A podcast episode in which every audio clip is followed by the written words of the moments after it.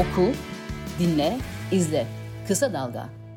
Merhaba ben Banu Güven. Kemal Göktaş'la beraber hazırladığımız Akıntıya İnat'ın 5. bölümünde İliç maden faciasını konuşacağız. İliç'te olan insan eliyle, firma eliyle, daha fazla kar hırsıyla e, bütün bunları sonucu olarak yaratılmış bir facia. Fakat iktidar durumdan sanki e, durduk yerde bir heyelan yaşanmış gibi bahsediyor. Oysa siyanürlü süzülen toprağın yığıldığı bir dağ, orada çalışan işçilerin, kamyonların, konteynerde oturanların üzerine yığıldı ve yüz binlerce kamyon ancak o toprağı kaldırabilir. E, haberlerde görüyorsunuzdur. E, bu işin biraz arka planını konuşacağız. E, ve iktidarın bu faciaya nasıl yaklaştığını nasıl bunu bir doğal afet gibi göstermeye çalıştığını ve de bilgi akışını da engellemeye yönelik çabalarını aktaracağız. Öncelikle biz bu kaydı yaparken Kemal sorumlu olarak 9 kişi gözaltına alındı. Doğru mu? Yani evet, 8 evet. ila 9 Böyle bir rakam telaffuz ediliyor. Son olarak 9 olduğu söyleniyor. 4 ile başladı, 7 oldu. Bugün erken saatlerde 8 oldu. Şimdi biraz önce ise 9 olduğu söyleniyor. Evet ama gözaltına alınan başkaları da var.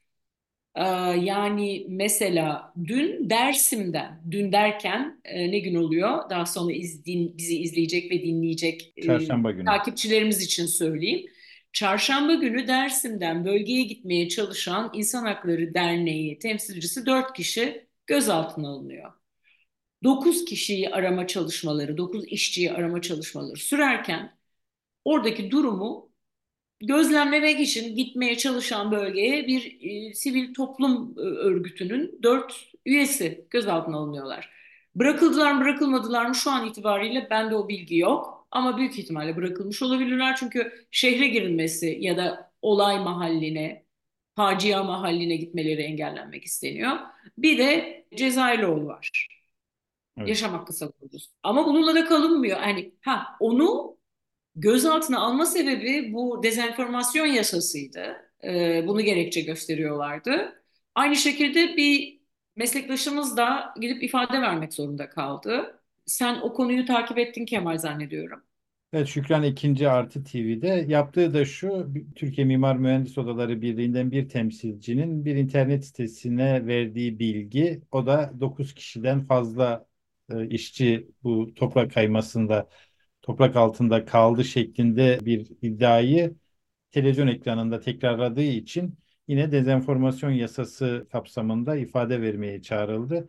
Hani hakikaten e, Yavuz hırsız ev sahibini bastırır misali. Özellikle tabii e, Sedat Cezayirlioğlu'nun gözaltına alınması vahim. Çünkü baştan itibaren bu siyanürlü altın arama ve e, işte çevreye olumsuz etkileri ve olası riskleriyle ilgili kampanyaları yürüten bir e, aktivist. Dolayısıyla e, çevre mücadelesi veriyor. Onun apar topar hemen e, gözaltına alınması o manzarayı da bize az çok açıklıyor. Çünkü tam da senin dediğin gibi bu İliç maden faciası dediğimiz şey her aşamasında bürokrasinin, şirketlerin, siyasal iktidarın, yargının dahil olduğu yine hani kolektif şekilde bugüne getirdikleri, kolektif şekilde sorumlu oldukları çok açık bir katliam diyebiliriz. Yani 9 işçi umut edelim ki sağ kurtulsunlar ama anlaşılan o ki 10 milyon metreküp topraktan söz ediyoruz. Ve zaten Kemal o dün dün e, diyorum gene kolaylaştırayım. Çarşamba günü ortaya çıkan son görüntüler farklı açılardan gördük. Zannediyorum üç açıdan gördük bu faciayı. Ne kadar korkunç bir bir durumla karşı karşıya olduğumuzu anlatıyor. Tam da zannediyorum bir kamyonda mahsur kaldığı, kamyonla beraber sürüklendiği söylenen bir işçi vardı. Mesela biz o görüntüde o kamyonun üzerine toprağın yığıldığını ve nasıl alıp gö gö götürdüğünü tam göremiyoruz ama tahmin edebiliyoruz. Tam da o nakliye yolu üzerinde toprak kaymasını daha doğrusu o liç sahasından olduğu gibi sorumsuzca orada artırılan kapasite artırımına da izin verildi ya orada. O ya, o dağın nasıl üzerine üzerlerine doğru geldiğini görenlerden Bazıları kendilerini kurtarabiliyorlar. Evet. Zar zor geri dönüyorlar. Bir O tanesi zaman ucundan kurtarıyor ama ondan önce giden kamyon o toprağın, o dağın altında kalıyor. Onunla beraber sürükleniyor gidiyor ve kim bilir nerede. evet. Çok korkunç yani. Çok korkunç bir şey. Evet, görüntüler hakikaten vehameti gösteriyordu ve e, bunun içinde yani orada bir toprak kayması olabileceğini, o yığılan toprağın kayabileceğine dair de uyarılar vardı. Tıpkı siyanürün kullanılmasının çevreye yaratacağı riskler konusunda uyarılar yapıldığı gibi. Üstelik bu uyarılar öyle hani duyulmamış, sönük kalmış, yetkili makamlara ulaşmamış uyarılar da değil. Suç duyuruları var, açılan davalar var e, ve bunlardan hiç sonuç alınmamış. Banu dilersen şeyle bu yani biraz kronolojik gidelim belki. Çünkü öyle olunca bu Ama önce şu- şunu da yapalım mı? Tabii ben araya girdim Kemal ama kronolojik gidebiliriz. Şunu da söylemek lazım. Perşembe akşamı itibariyle sendikaların ve siyasi partilerin maden bölgesine girişi yasaklandı. Şimdi bu bütün memleketi ilgilendiren bir faciadır ve Türkiye maalesef bunlardan kafasını kaldıramıyor. Önümüzde asla zihinlerden silinmeyecek, vicdanlardan da silinmemesi gereken bir Soma faciası var. Burada da kar hırsıyla ka- yani kasıp gene aranabilecek şekilde e, ihmaller göz göre göre giden 301 can vardı. Şimdi burada 9 kişiye nasıl ulaşılabilecek bilemiyoruz. evet, Fakat bunun olay yerinde tespitini yapmak için hatta uzmanlıklarını belki bir fayda olarak sunabilmek için bölgeye gitmek isteyen kişilerden hakikaten ya- e, saklanmak istenmesi, gizlenmek istemesi istenmesi bu durumun e, kabul edilebilir gibi bir şey değil. E, bu bayağı bildiğin çok genel anlamda bir sansür. evet zaten TMOB hem mesela yani. TMOB'u sen nasıl sokmazsın oraya? Sokarsın bir, bir, bir işbirliği yaparsın yani uzmanlarıyla. Aynı zamanda onların da suç duyurusunda bulunduğunu şey yapalım, hatırlatalım. Ve bu suç duyurusunda istersen kronolojik olarak gidelim dedin. O, tam da onlardan söz edeceksin. Suç duyurusuna dair ben burada aldığım e, notları söyleyeyim. Anagold Madencilik Sanayi Ticaret AŞ tarafından işletilen çöpler kompleks madeninde olan bu facia hakkında sorumlularla ilgili suç duyurusu Çevre Şehircilik ve İklim Değişikliği İl Müdürlüğü yetkilileri ve sorumlu çalışanlarını kapsıyor. Çünkü onlar e, kapasite artırımı yönündeki ÇED raporunun e, olumlanmasında çalışanlardan biri e, e, arasında. Projeye ilişkin ÇED izin ve denetim süreçlerini yürüten önceki dönem ve mevcut Çevre Şehircilik ve İklim Değişikliği Bakanı ki bu Murat Kurum, yetkili bakanlık personeli, projeye ilişkin ÇED izin ve de- denetim süreçlerini yürüten önceki dönem ve mevcut Erzincan valisi ve valilik yetkilileri projeye ilişkin ÇED olumlu kararı, izin, ruhsat süreçlerini yürüten diğer yetkililerin cezalandırılması isteniyor. ÇED çevre etki değerlendirme demek ve bunu da şöyle bağlayayım sonra sana bırakacağım sözü Kemal. 9 kişi gözaltında, saha sorumlusu vesaire orada çalışan insanlar. Peki bu listedekiler TMOB'un Mimarlar Mühendisler Odaları Birliği'nin suç duyurusunda adı geçen bu kişiler soruşturulmadan bu konu hakkıyla soruşturulmuş olmayacak. Dolayısıyla biz muhtemelen bakalım ne olacak. Mecliste de bir komisyon kuruldu. 3 ay çalışacak. Ama e, İstanbul Büyükşehir Belediye Başkanlığı'na aday gösterilen Murat Kurum'un e, kolay kolay bir soruşturmanın konusu e, yapılmayacağını tahmin edebiliriz bugünkü iktidar, işte siyasi yargı, e, göbek bağları falan da düşünüldüğünde bu düzen, düzende. Ama bunun bu şekilde takipçisi olmak gerekiyor diyorum ve topu sana atıyorum. O kronolojik özeti yapmamız gerekiyor çünkü. Banu işin kronolojisine şu açıdan da bakmalıyız. Ta bu işin başından itibaren yani Erzincan'ın İliç ilçesi Çöpler Köyü'nde altın madeni işletmesi hikayesi ortaya çıkmasından itibaren bir sermaye iktidar ortaklığı ve iktidara yakın sermayenin yabancı bir şirketle kurduğu bu ortaklığın sonuçlarını görüyoruz. e, malum bu Anagold diye bir şirket işletiyor e, çöpler madenini. Anagold ise %80'i SSR e, Mining şirketine ait. SSR Mining Kanadalı olarak biliniyordu ama daha önce şirket birleşmeleriyle e, Amerika'da e, kurulu Amerikan şirketi SSR Mining. Çalık Holding'de malum Forbes'un listelerine göre 2020'de Türkiye'nin en zengin 5. kişisi olan Ahmet Çalık'a ait ve daha önce de Berat Albayrak tam da SSR Mining'le bu işlerin başladığı dönemde Çalık Holding'in genel müdürüydü. Şimdi Lidya e, diye onların da bir e, altın arama şirketi var. Evet, evet. Yani bağlı. E, bir şirketler kuruyorlar, birleşiyor. O girersek çok kafa karıştırıcı olur. E, niye? Çünkü sonuçta bir şirket var, Anagold e, ve bunun %80'i SSR Mining'in %20'si Çalık Holding'in ve ta 2000'li yılların ortalarına yani 2005-2006'lardan itibaren başlayan bir süreç. Malum Bergama'da siyanürle altın çıkarılmasına karşı çok ciddi bir direniş yaşanmıştı Türkiye'de ve o direniş evet. nedeniyle e, uzun yıllar rahatça altın çıkaramadılar. Ama bunu bozan bir gelişme oldu. Yani oradaki halk direnişini bozan bir gelişme oldu. Gerileten diyelim. E, Bergama'daki direnişle siyanürle altın çıkarılmasına karşı verilen direnişle Alman vakıfları arasında bir bağ kurduklarını iddia ettiler ve de e, işte dönemin DGM savcısı Nuh Yüksel pek hayırla anmıyoruz kendisini. Sivil toplum kuruluşlarına ve Bergama'da siyanürlü altına karşı direnenlere yönelik bir Alman vakıfları casusluk davası e, dahi açmıştı. E, uzun lafın kısası karşı hamleden sonra yani devletin siyanürlü altın çıkarılmasına yönelik direnişe yönelik karşı hamlesinden sonra siyanürle altın çıkarma konusunda bir rahatlık oldu.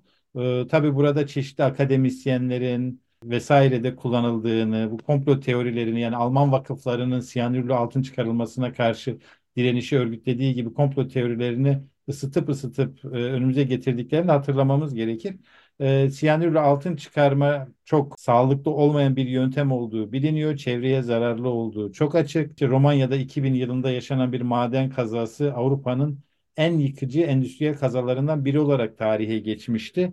E, Macaristan'da, Sırbistan'da yine toplu balık ölümlerinin yaşandığı Tuna Nehri'nde toplu balık ölümlerinin yaşandığı siyanür kazalarına neden olmuştu. Zaten Türkiye'de de bu işlerin uzmanı olan Tema Vakfı özellikle ve diğer çevreci dernekler siyanürle altın çıkarılmasının çevreye çok ciddi zarar verdiğini söylüyor. Niye niye siyanür tercih ediliyor? Aslında topraktaki altın oranının yüksek olduğu yerlerde siyanür kullanılmıyor. Yani rahatlıkla ayrıştırılabiliyor, biliniyor altın ve toprak. Ama eğer altın oranı azsa o zaman işte siyanür liçi denilen hani bir e, süzme işlemi İngilizceden gelen liç kelimesinden geliyor.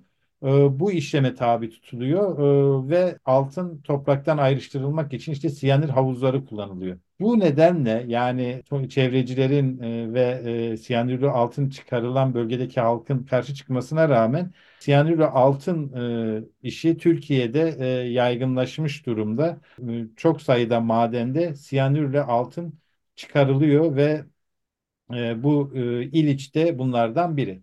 İşte bu e, maden şirketinin kurulmasıyla birlikte orada halka yönelik bir takım propagandalar yapılmaya başlanıyor ve de ilginç bir şekilde İliç'te e, köylüler ve muhtarlar e, Amerika'ya geziye götürülüyor. Bunlar hep siyanür altın çıkarılmasını e, itiraz etmemeleri için. Hatta 2016 yılında bir e, protokol imzalanıyor. Çevre, yöre, o yörede oturan halkla 130 bin lira karşılığında olası bir çevre e, zararı ortaya çıkması halinde dava açmayacaklarına dair bir protokol.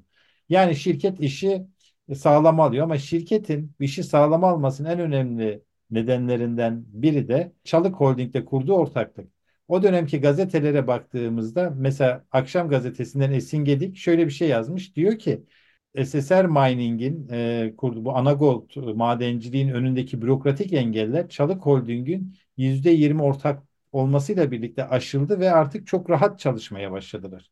Bu çok önemli bir nokta. Çalık Holding kim? Çalık Holding işte dedik Cumhurbaşkanı Erdoğan'ın damadının genel müdür olduğu ve de biz medya açısından da çok önemli bir holding. Ciner'den Sabah gazetesinde içinde olduğu Merkez Medya grubunu 1.1 milyar dolara ki bunun büyük bölümünü de yine kamu kredisi kullanarak aldı Çalık Holding ve seyrine baktığımızda 2000'li yılların başından itibaren özellikle AKP iktidarıyla birlikte yatırımlarını çeşitlendiren, palazlandıran bir holding.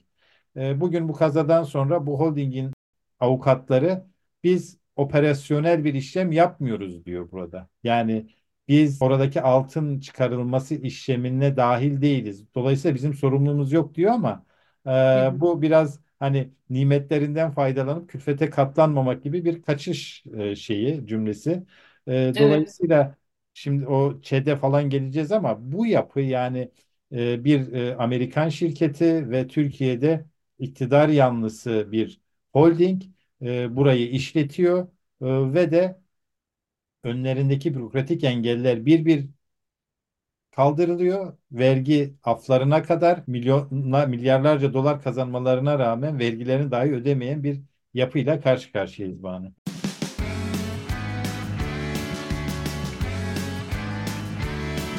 Kulağınız bizde olsun. Kısa Dalga Podcast. Burada bir par e, parantez açıp ben de bu SSR Mining, madencilik şirketinin çöpler mevkii olarak adlandırılıyor burası. Operasyonlarında bu bölgedeki çalışmaları nasıl tanımladığına dair e, bir takım alıntılar yapmak istiyorum. Bu çöpler mevkii için uzun ömürlü, çünkü 20 yıllık bir madencilik e, ömrü biçiyorlar. Biliyorsunuz madenlerin hepsinin bir ömrü var. Yani madencilik faaliyeti yürütüldüğü alanda geri dönüşü gerçekten zor olan zararlar yaratıp işte 10 yıl, 15 yıl ya da 20 yıl sonra çekip gidiyorlar. Siyanür kullanılmış, siyanürden tırnak içinde arıtılmış bleach yığını ki o yığın işçilerin üzerine indi. Arkalarında bırakıp gidiyorlar. Bu taş ocakları içinde, maden faaliyetleri için işte böyle. Şimdi ama başlıkta Çöpler District, Long Life Corner Store Operation Generating Strong Free Cash Flow diyor. Yani şunu demeye çalışıyor, serbest nakit akışı yaratan ve de kuvvetli bir serbest nakit akışı, akışı yaratacak bir yer diyor. Kar getirecek, uzun süreli kar getirecek diye özel, özetleyebiliriz kanıtlanmış ve olası rezervlerin 47,7 milyon ton olduğu söyleniyor. Aralık sonu 2022. Yani 2022 sonu itibariyle. Yani bu o kadar tabii ki heyecan verici bir şey ki aynı zamanda bu kapasitenin e, artabileceği de e, söyleniyor. Yani daha önümüzdeki döneme dair çok büyük beklentiler var. Ben e, şimdi açıp baktığımda Google'da bilmiyorum başkasında nasıl çıkıyor. SSR Mining'in ortağı olduğu bu daha doğrusu büyük ortağı olduğu hatta sahibi olduğu diyebiliriz. Anagold'un Google'daki e, sayfasında e, süresiz kapalı diye bir e, açıklama görüyorum. SSR Mining'in web sayfasına da bakıyorum arada işte böyle bir takım kurumsal sorumluluk falan gibi bir şeyler var.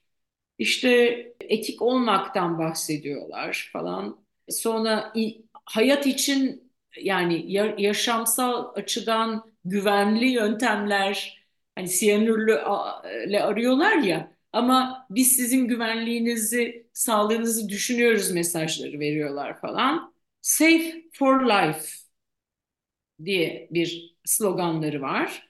Biz risklerimizden haberdarız diyorlar falan. Ama ortaya çıkan tablo bu. Evet. Ee, hiçbir şey de umurlarında değil. Dolayısıyla ortada çok ciddi bir sömürü var. Evet, çok Ve bunu da gizlemiyorlar. Hı hı. Çünkü bu kapitalist sistemde maalesef her örnekte karşımıza çıkan durum. Yani adamlar kapasite artırımı için Türkiye gibi ülkelerde ne olacak canım çevre etki değerlendirme raporunu da geçiririz diyorlar. Tamam hatta bir kere bir mühürlenmiş hani onu da hükümet biz üzerimize düşeni yaptık gibi yansıtıyor. Ama üzerine düşeni sen ancak düzenli kontrol yaparsan ve böyle bir facianın yaşanmasına engel olursan yapmışsındır.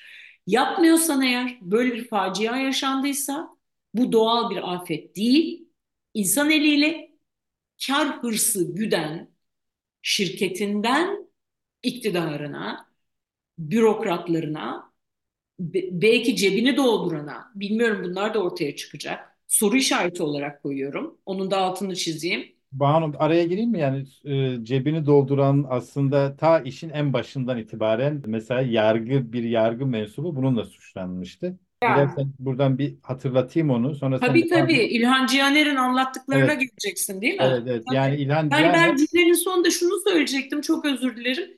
Ee, onunla hemen devam edelim. Ee, yani sonuçta bu el birliğiyle yapılmış, e, yolu açılmış, daha doğrusu böyle söyleyeyim, bir facia.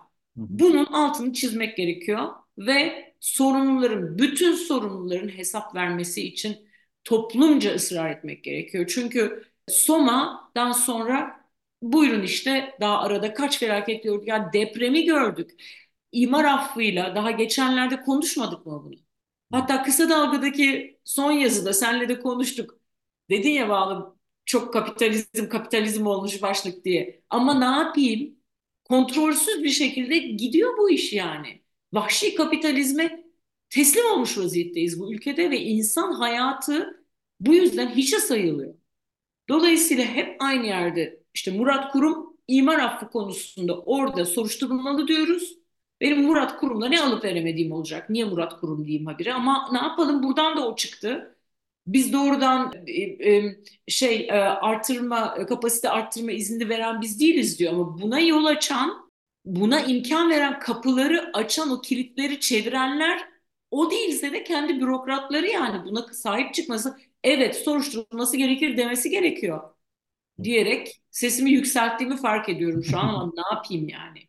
Ya e, şu- evet kapitalizm bunun e, esas sorumlusunun kapitalizm olduğuna kuşku yok. Çünkü temel motivasyonu kar olunca çevrede, doğada, insanda, yaşamda ikincil ancak ancak o kar hırsına, kar azmi hedefine uyumlu oldukları ölçüde kale alınan değerler oluyor. Aksi halde e, kale alınmıyor. Burada da muazzam bir kar var. E, İlhan Cihaner e, bağlantısına gitmeden o rakamları vermek aslında e, istiyordum.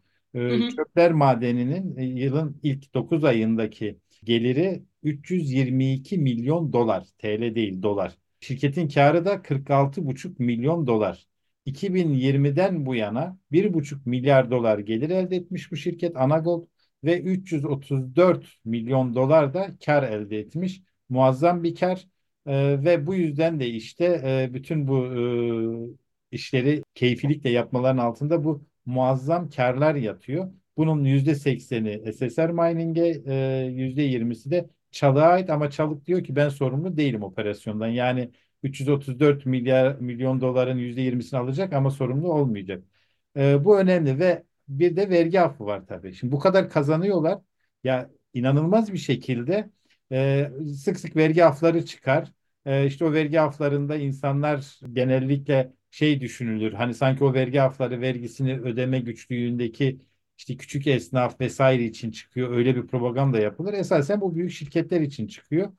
7.2 milyon dolar, 209 milyon o günkü kur değeri ve e, ödememiş şirket vergi borcunu e, ödemediği vergi borcu 8.6 milyon dolar.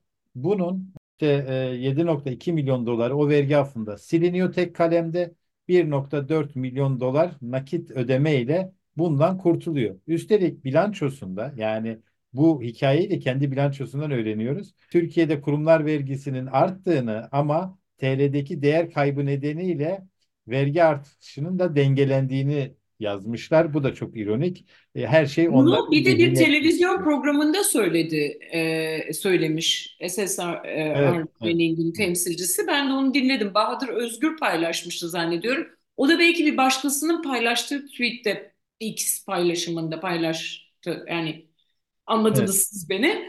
Ve orada da özellikle yani Türkiye piyasasına girdiğinde e, dolar Türk Türk lirası şey do- e, dolar Türk lirası kurunun 2 nokta bir yerde olduğunu, ondan sonra 6.7 mi ne olduğunu, bunun onlara çok büyük imkanlar tanıdığını, maliyetleri çok azalttığını ballandırarak anlatıyorlardı. Yani İşte memleket bu gerçekten raporda da yazmışlar bunu. efendim Ee, nerede? Raporda da yazmışlar Evet, değil mi? kendi finansal Evet. raporlarına da yazmışlar.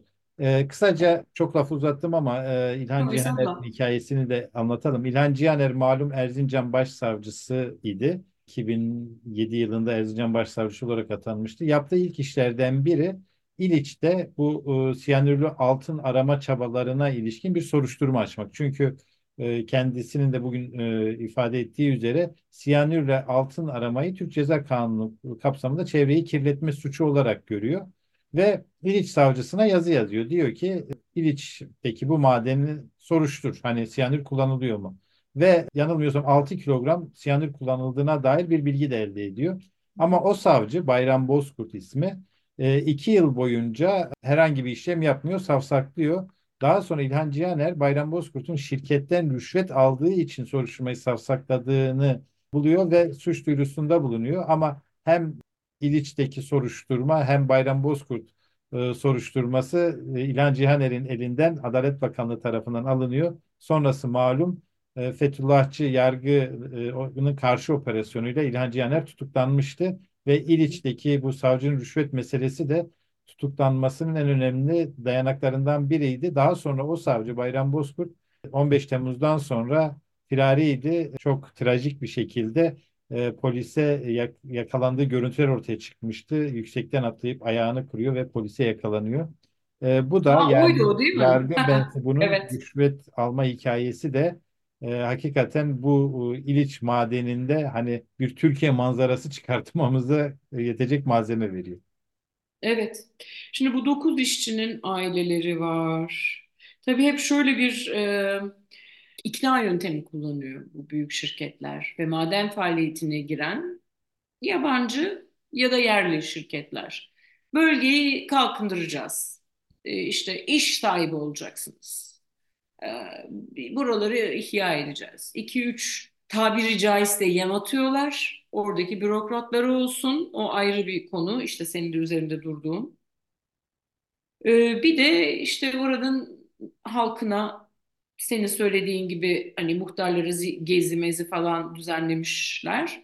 Ama hayat standartlarını iyileştirecek bir takım e, göz boyayıcı e, bir vaatlerde bulunuyorlar. Sonra ne oluyor? Bu her yerde böyle. 10-15 yıl sonra, maksimum 20 yıl sonra çekip gidiyorlar. Yani bu durum taş ocaklarında daha kısa süreli olabiliyor. Ve arkalarında bir çöl bırakıyorlar. Yaşam hakkına gerçekten çok büyük bir müdahale söz konusu burada. Acımasızca bir müdahale söz konusu. Ve bunun gelişmekte olan tırnak içinde ya da piyasa açısından hani müsait Türkiye gibi kendi para biriminin değer kaybetmeye devam ettiği ülkelerde tabii ki çok müsait e, im- imkanlar ortaya çıkıyor. E, sonuç olarak toplumca da bu konularda bence biraz daha e, herkesin kulağını gözünü açması gerekiyor. Ben bir taraftan e, şimdi daha önce bakmadım sen gördün mü? Şu dokuz işçinin ismi bir yerde yok benim karşıma çıkmadı. Sen Yedi, gördün mü? yedi, yedi işçinin ismi e, yayınlandı. İki işçinin henüz adı e, belirlenemedi denilmişti. Yedi işçinin var. Bana dilersen buradan bir e, yargı ne yapmış e, asıl onu da anlatmak lazım. Çünkü e, Tabii. buraya itiraz edenler var. Yani Türk e, Mühendis ve Mimar Odaları Birliği e, ve işte demin gözaltına alındığını söylediğimiz Sedat Cezayirlioğlu'nun açtığı davalar var. Bu ÇED raporlarına Hı karşı. ÇED hı. raporları Evet ne? O ÇED bakalım. raporları iki kez veriliyor ve e, ikisinde de e, bir ilk faaliyete başladığında e, ve bir de kapasite arttırıldığında e, işte çevreye zararlı olmadı vesaire ama daha da e, bugünkü faciayı ilgilendiren şey toprak kayması riski olmadığı belirtiliyor bu ÇED raporlarında. Şimdi o ÇED raporlarını hazırlayanlar gerçekten birinci derecede sorumlu. Ama ne oluyor? Ee, 2021'de bu dava açılıyor. Ee, Erzincan İdare Mahkemesi e, reddediyor davayı. Daha sonra bu Danıştay'a gidiyor. Ee, geçen yıl Haziran ayında Danıştay bunu bozuyor e, 6. daire ve yeniden bir bilirkişi incelemesi yapılmasına karar veriyor. Ama e, bu bilirkişi heyetinden bir kişinin AKP ile bağlantısı olduğu e, ve bir kişinin de sismolog olduğu iddia edilmişin de bilgisinin yetersiz olduğu yönünde itirazlar ileri sürülüyor. Aralık 2023'te yani daha iki ay önce de orada bir keşif yapılıyor ama o dava hala sürüyor. Bir Yani şey sorabilir miyim? Bu söylediğin senin e, e, TMOP davası mı? TUMOP davası. Evet, TUMOP e, davası. Sedat Cezayirlioğlu'nun açtığı dava. Tabii başka davalar da var. Türkiye Şeyi Barolar söyleyebilir Birliği de. miyim? Bu ikisi aynı mı dava? Sedat Cezayirlioğlu'yla TMOP'un davası. Evet, evet. Ha. Şimdi bilirkişi Tebrikler hükmünde davası. evet. Yani deprem olmadan akan liç yığını ile ilgili tarafımızca gerek keşif esnasında sözlü olarak gerekse de dilekçelerimize yöneltilen hiçbir soru ve değerlendirmeye yer verilmemiştir diye bir şikayet var. Ee, bununla birlikte yığın liçi yönünden hem geçmişte hem de hala devam eden yükleme yapılan alanın boyutlarının tespiti, zemin yönünden gelecekte oluşabilecek kayma ve akıntıların tespiti de uyuşmazlığın aydınlatılabilmesi ve iddialarımızın karşılanabilmesi bakımından zorunludur. Yapmadıkları şey bu. Bunu yapmadıkları için kayıyorlar. Dolayısıyla o idare mahkemesinin de sorumluluğu var. Evet. Geçen yıl Öyle. yaşanan deneyimlere bakıldığında bir siyanür kaçağı da oluyor bir ara boru patlıyor Tam da ve onu söyleyecektim. Yani evet, üstelik evet. e, Dolayısıyla onlara bakıldığında bazı tesislerin yıkım kayma akma gibi sorunlarla karşılaşabildiği görülmektedir. Ee, yani geçtiğimiz aylarda da gene bir e, heyelan durumu olmuş. Bölgede yaşanan yani bu başvuruda yazıyor. Ee, deprem riskinin, tahribatın boyutlarını ortaya koymakta diyor. Tespit, tespit, tespit diyor. Ee, yani bütün bu beyanlara cevap verilmiyor. Ee, bu siyanür sızıntısı önemli Banu. E, evet, Haziran 2022'de olmuş. Siyanür taşıyan borulardan biri evet. patlamış ve 20 metreküp siyanürlü solüsyon çevreye yayılmış. E, ve bu sızıntıyı da şirket kabul etmiş. E, 8 kilogram olduğunu söylemiş. Hızla temizlendiğini savunmuşlar. E, Ben ve 6 diye okudum hatta biliyor musun? Dur bakıyorum şimdi 8 sayfalarına göre devam etsen. Ee, ve İliç Başsavcılığı soruşturma başlatmış. Ee, 16 milyon lira da idari para cezası verilmiş ama ne yapılmamış? Ee, firmaya men cezası uygulanmamış. Yani e, siyanür sızıntısı olmuş. Ya buranın 250 metre yakınında bir baraj var. Ee, neydi? Bağıştaş Barajı var. Ee, ve Fırat Nehri'ne çok yakın. Yani risk o kadar büyük ki e, bütün e, bölgeyi etkileyebilecek inanılmaz bir risk ve siyanür sızıntısı da olmuş. Ve hala bu şirket Evet. altın çıkarmaya orada siyanürle altın çıkarmaya devam ediyor. Evet 8 Hakikaten kilo demişler. Ben onu evet niyeyse gözlüğümü takmamıştım herhalde. Kemal 6 diye görmüşüm. Yani şirketin iddiası 6 kilogram siyanür sızdığı şeklinde diye not etmiştim. 8 kilogram siyanür sızdığını iddia ediyor. Bu bile korkunç bir zehir. Bu bile ne demek? Yani bu korkunç bir zehir. Özellikle siyanürlü yani siyanür artığı olan toprak suyla buluştuğunda onun etkisi, zehrin etkisi acayip bir boyuta varıyor. Ve yani yaşama büyük bir darbe. Korkunç bir şey. o zaman programı burada bitirelim sanırım. Konuşacağımız e, şeyler çok daha fazla var ama sürenin de sonuna geldik. Dur Kemal bak bir ben ne buldum bu arada biliyor musun senle konuşurken? Bak şimdi. Anagold Madenciliğin SSR Mining'in sayfasında yayınlanan açıklamasında senin bu bahsettiğin siyanür e, sızma olayına dair.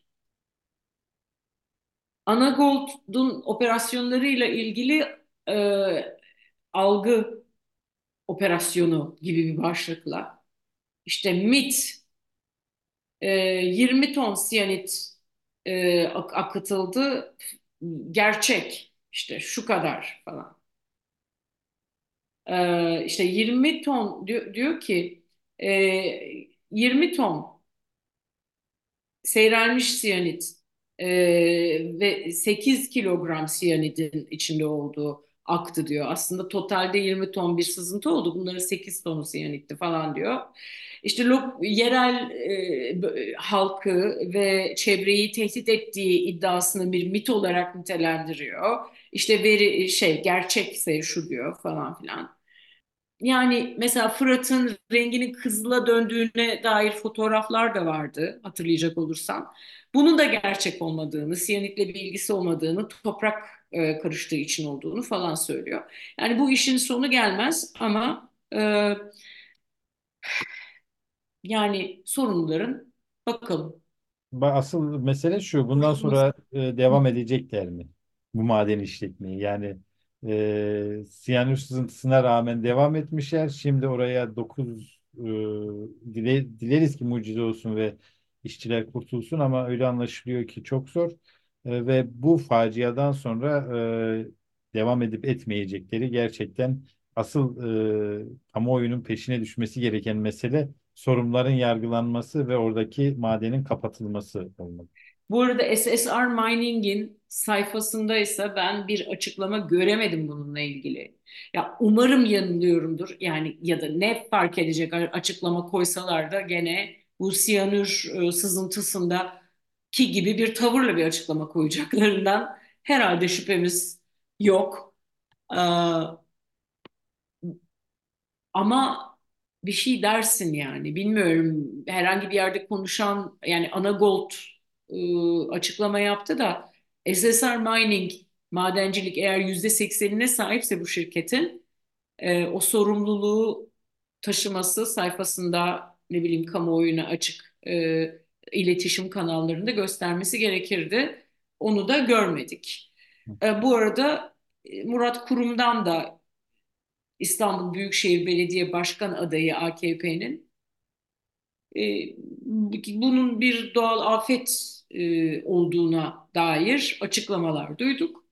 Bu böyle değil. Murat Kurum'un bilmiyorum kendi seçmeni buna da kulağını tıkar mı AKP'nin ama normal koşullarda bir siyasetçi olarak e, gelecekte daha temiz bir siyaset yapabilmesi için ya da daha temiz bir geleceğe sahip olabilmesi için o kadar eminse kendinden yüzleşmesi gerekiyor burada olan bir tane.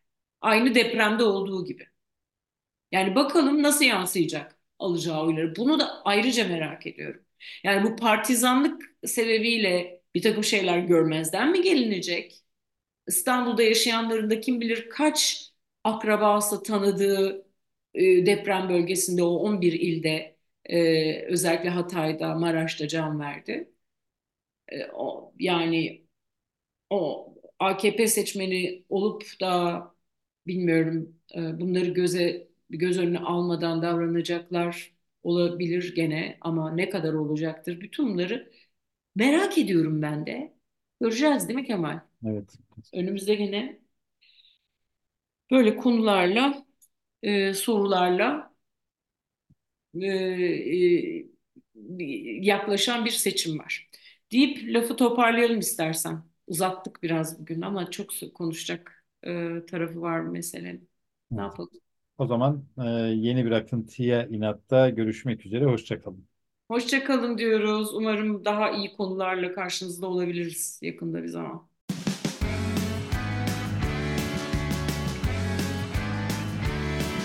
Kulağınız bizde olsun. Kısa Dalga Podcast.